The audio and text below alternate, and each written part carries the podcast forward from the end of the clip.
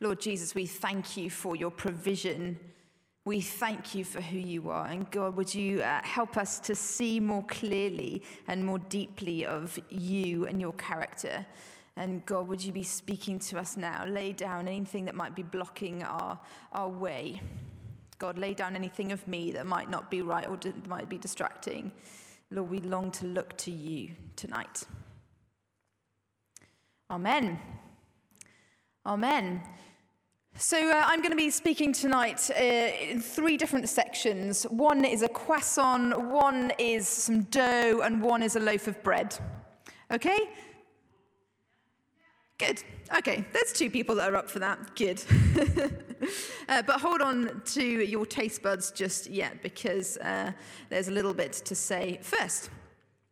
Have you ever written an essay or had a bit of a deadline where it's uh, getting quite close to the pinch point and you're thinking, eek, am I actually going to get it in in time? Has anyone been there? I know I have.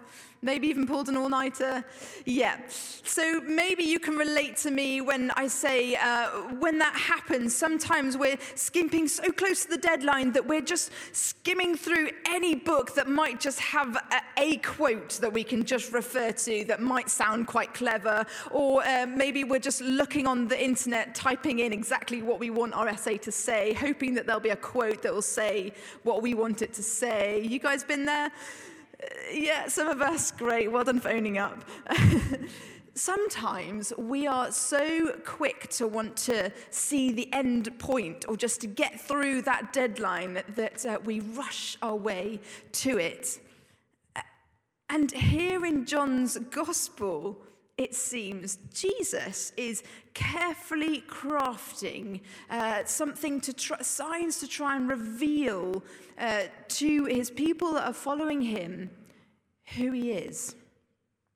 But instead of some revelation of awe and wonder and understanding of who he truly is, what he is trying to convey, he finds them in this like haste, this like, come on then, give me the quick product, give me the end result. Uh, I, I want to see what I think you are because I think I've figured it out. So come on, just, just tell me what it is, is kind of what Jesus is being confronted with. Oh, come on. They've got caught up in the taste of something sweet and they want more of that instead of more of something else that just might be even greater. If you've got Bibles with you or on your phone, uh, have a little look further back in chapter six, because uh, there's been some pretty awesome stuff that's gone on uh, in this account of Jesus. Now, the different uh, Gospels often have different accounts of who Jesus is because they're trying to reveal a greater revelation of Jesus in different ways. So this wouldn't necessarily be the chronological order, but John is trying to convey something here. So we're going to have a look. Chapter six. Jesus has performed this miraculous sign. What is it? Can you shout out? What, what does it say at the very beginning? Thank you, we got there, well done. It's not difficult, I'm not trying to trip you up. It's the feeding of the five thousand. Uh, he has just managed to uh, show his disciples that just with a humble offering of a boy's lunchbox with some fish and some bread, he can feed thousands of people so that they're satisfied, so they're full for the day. And then he goes off uh, He, yeah, he goes off one way. His disciples go off a different way. They get in a boat and they cross a lake over to the other side. The crowds that are waiting for Jesus know that the disciples have crossed the lake without him, and yet they see this boat with Jesus in the boat. What? We know what's happened because we know the story is about Jesus doing some pretty awesome stuff. But the crowds are like, hang on a minute. That's not supposed to happen. There weren't any other boats on the water. Something amazing has happened. So as we're reading this uh, chapter, uh, we're also supposed to be having little triggers off uh, parallels in the Old Testament. I don't know if you've uh, ever clocked that, but it's always good to have a little uh, trigger of, are there any parallels in the Old Testament of what I'm reading in the New Testament? It definitely helps us to know a little bit of that. So here's a little uh, taster of perhaps what these signs might be triggering off in our heads. Daily provision, it says in a minute. We'll uh, hear more of it. Manna from heaven. That feeding of the five thousand. There's a, a provision, a daily provision that's something far beyond any human could possibly provide. But also crossing the lake, this crossing of water, is a parallel of the Exodus going across into the promised land. They crossed the water. So what are we trying to see here of Jesus? Well, uh, the people who are following him think that they've figured it out. They think that he's got leadership like Moses, able to feed the masses and speak with authority. Therefore, oh, come on, we've got to make him king really quick. Let's do it. Come on. Let's make him king so that he can rule with power and defeat our enemies. That's not necessarily a wrong or bad uh, acclamation of who Jesus is. Some of you might say, yeah, that is pretty much what he came to do, isn't it? Maybe, but not the way that they were expecting or wanting him to. Not with mighty strong arms or a, a sword that's going to slash everyone down in his way. No, Jesus is coming in a different way, in a new way. So my first point here is to see the signs, but not get caught up in the sweet taste of the signs. It's a bit like uh, the warning is heading to a destination, you're on your way, you see a signpost that is pointing in the right direction, and you get to it thinking, ah, oh, great, set up my picnic, take my selfie picture, make sure the signpost is in there. Great, that's good. Okay, and now I'm going to head home. I'm done. I've... Uh, got to what I think I need to see. But we've missed out on something else, something more. So signs are great, but they're just signposts. So what are they pointing to? And that comes to my croissant. Uh, A signpost is great. It's sweet, it's tasty, it might fulfill us with a, a little snack, a little uh, sustenance for a couple of hours. Joe, I'm really sorry, I think this was your breakfast. I've taken it, uh, I know. There were more, but I've taken it. um, it's a signpost of something more. Let's not get caught up in the signpost. It's good to look for, it's good to long for, but there's more. So we need to step back and have a look. Does anybody want this croissant? Anyone fancy a little snack right now? Andy, you're on it. No, Maggie, I'm, t- I'm going to you. Do, do, do, do, do. Oh, happy birthday. There we go. Give her a round of applause. That was great. You can share it later. The second point is we've looked at the signposts, but now John wants us to say, ask us the question, who is Jesus? Where is the signpost heading? Who is Jesus? Not what the signpost is. There's a, a guy called Tom Wright, used to be the Bishop of Durham, writes some cracking books, uh, and he says this. Only if you're prepared to be confronted by who Jesus is in a new way can you begin to understand what he can do for you and what he really wants to do for you. That's relating to sometimes in those signs we think, oh, that's great. Yeah, that was really tasty. I'd have a bit more of that. Come on, let's see some more cool stuff, because that is awesome. Yes, Jesus, come on. But actually, why is he doing it? What is he revealing of himself in what he does?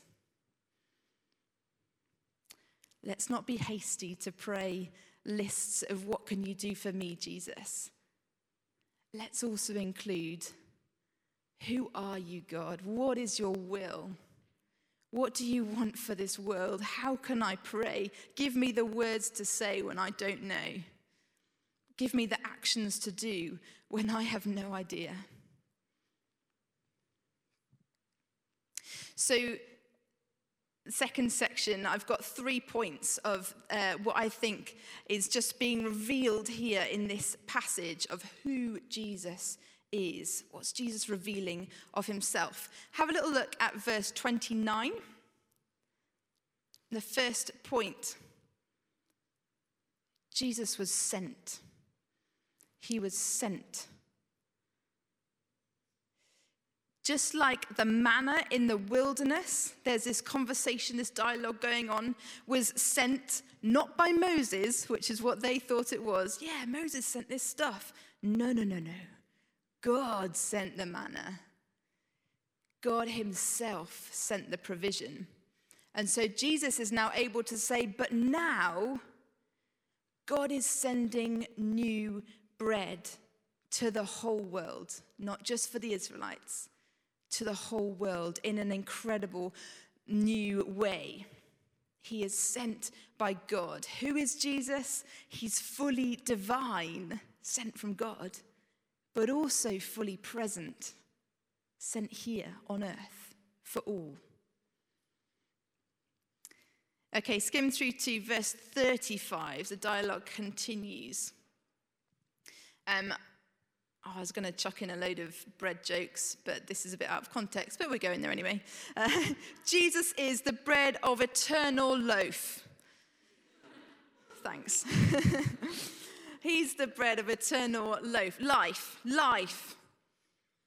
Not just bread to keep you going for today, not a quick fix or for when you remember to pray, but the bread to believe in, to live by, to mold your life and all that you are in line with God. He is the eternal life. He is the one that we are going for. Going towards. We can get distracted by what the point is. Gosh, yes, it's easy to look around and think, why? About so much that's going on. What is going on? God is doing a work because he has come to give people a hope for eternal life, for something so much better and so much richer. He is the bread of eternal life. Verse fifty-four. This is the base of all things. This is the bread and butter, the, the very uh, nourishment. The first thing Zoe just uh, pointed out, um, I think the youth were talking about how bread would have been like the the base thing that you would have all the time uh, with, with a meal in those days. So him making this analogy is saying, come on, I'm the thing that you need every single time. I'm the base layer. In Colossians one, it says, Jesus is before all things, and in him all things hold together. All things through him. All things through him. This uh, gets to my second analogy. This could get messy. Yeah, that's dough. I'm not going to pick it up because um, it'll be curtains. Um, take this analogy. It, it will break down at some point, so we can't take it too far. But this dough is the beginning of bread. The process of bread. Has anyone had a go at making bread before? It gets sticky, it's pretty all-inclusive. And if you make it without a bread maker, which I definitely cheat and do, um, it's quite hard work as well, trying to knead with the dough. And we know that in the process, there is something more to come. So believing in Jesus, which is what this conversation is about, he says, come to me, believe in me. He's saying, let me be the starting point to your day. Let me be the starting point to your big life decisions. Let me be the starting point to your little decisions, to your conversations. Come to me as the beginning, the thing that all things come through, because I have a way that is fulfilling, that will keep you going. Jesus is the dough. He's the starting point. Before that falls on the floor, I'm going to put it down. So this is our uh, challenge. Let me just remind you of those three things: that he is sent from heaven, and that he comes to promise this hope for eternal life, and that through him, he is in all things. Through him, he can come. Uh, we can come about uh, our lives and this eternal hope. Why? Because he's made the sacrifice. He's paid the the cost in his body as the bread. He has been broken. So let us seek the perspective of who Jesus is. Not just what we can get from him, but who he is. Let us uh, feast on that, because it's good. And finally, uh, the last point. Jesus as the bread of life is even more than a ticket to heaven in a broken, crumbling world around us. We might think, gosh, God, just get me there. Get me to that good place. I'm just holding on to that. I'm just surviving right now. Okay. You might have that ticket. You might be putting it in your back pocket. But guys, there's so much more. There's so much more right here that we can do when we believe in him. He's given us a ticket to use right here. It's not just for the eternal end point. It's for right now. God is doing good things. God is doing more signs today as well, more than he did in the Bible, because he wants people to open their eyes and to see who Jesus really is. So yes, we don't uh, we don't belittle the signs because of what it's pointing to. So when we're holding on to that ticket, what do we do in the now? What do we do in the today? And there are two things that God promises to nourish us and to sustain us. That's what he does for us when we truly look to him. He nourishes us. Nourishment is like providing growth and good health. That's what he wants to do with our bodies through and through. It's not just the bland option. Oh, it's another pun. It's coming in. It's a whole lot ciabatta to ciabatta than that. Oh, dear. I kind of promised myself I was going to do this, but life is, life in Jesus is abundant. Yeah, there it is. Okay, I think I'm done. I'm, I'm done. But guys, the nourishment is, is more than just getting through the day. The nourishment is, come on then, God, what can you do to help me live this life in the full? Help me to show others who you are. Help me to walk my life so that I might be spreading some sort of good seed to those around me. And feasting on this bread helps our sense of identity.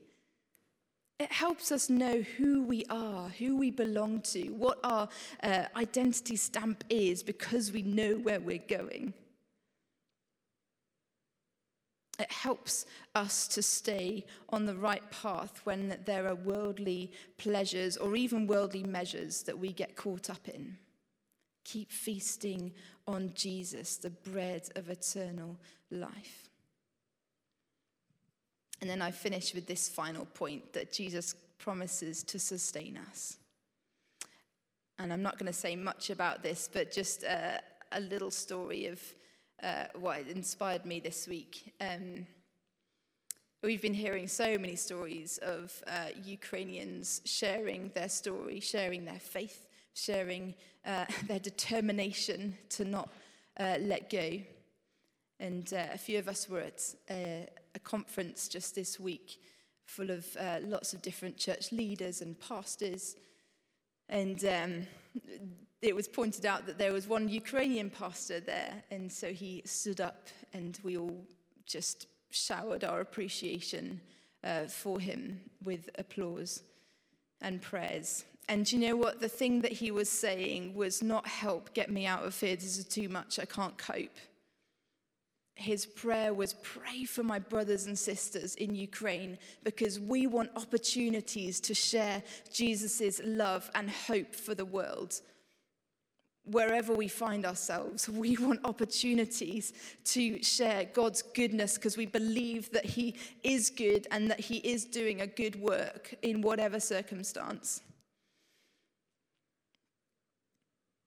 Jesus is sustaining when all else is crumbling.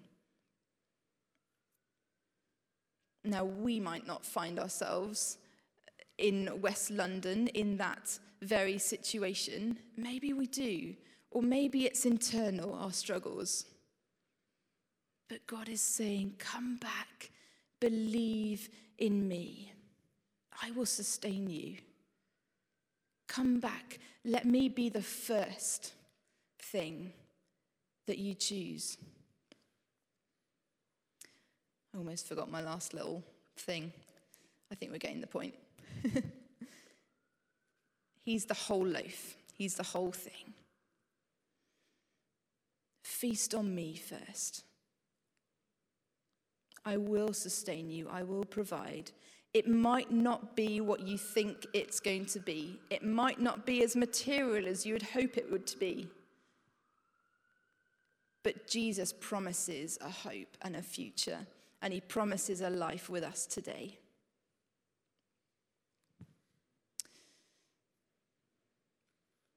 So that's really where I want to finish our talk. And I'm not wanting to guilt trip us. I'm not wanting to uh, make us feel like we're, we haven't got it, or that we're running after the wrong thing. I'm just wanting us to say, "Come on, let's just come back and remind ourselves where we're going and who this amazing Jesus is that we can follow." And maybe if uh, maybe if if you don't know Jesus well, or you feel like you haven't made that "yes, I believe in you," or you haven't made that choice of choosing him first, and we'd love to pray for you. We'd love to pray for you and to help you start that journey. Or maybe it's just a life commitment again, to say, "Yes, okay. Help me to trust in you when it feels wobbly, when it feels tricky." Because we need that daily. He sustains us daily. Let's pray.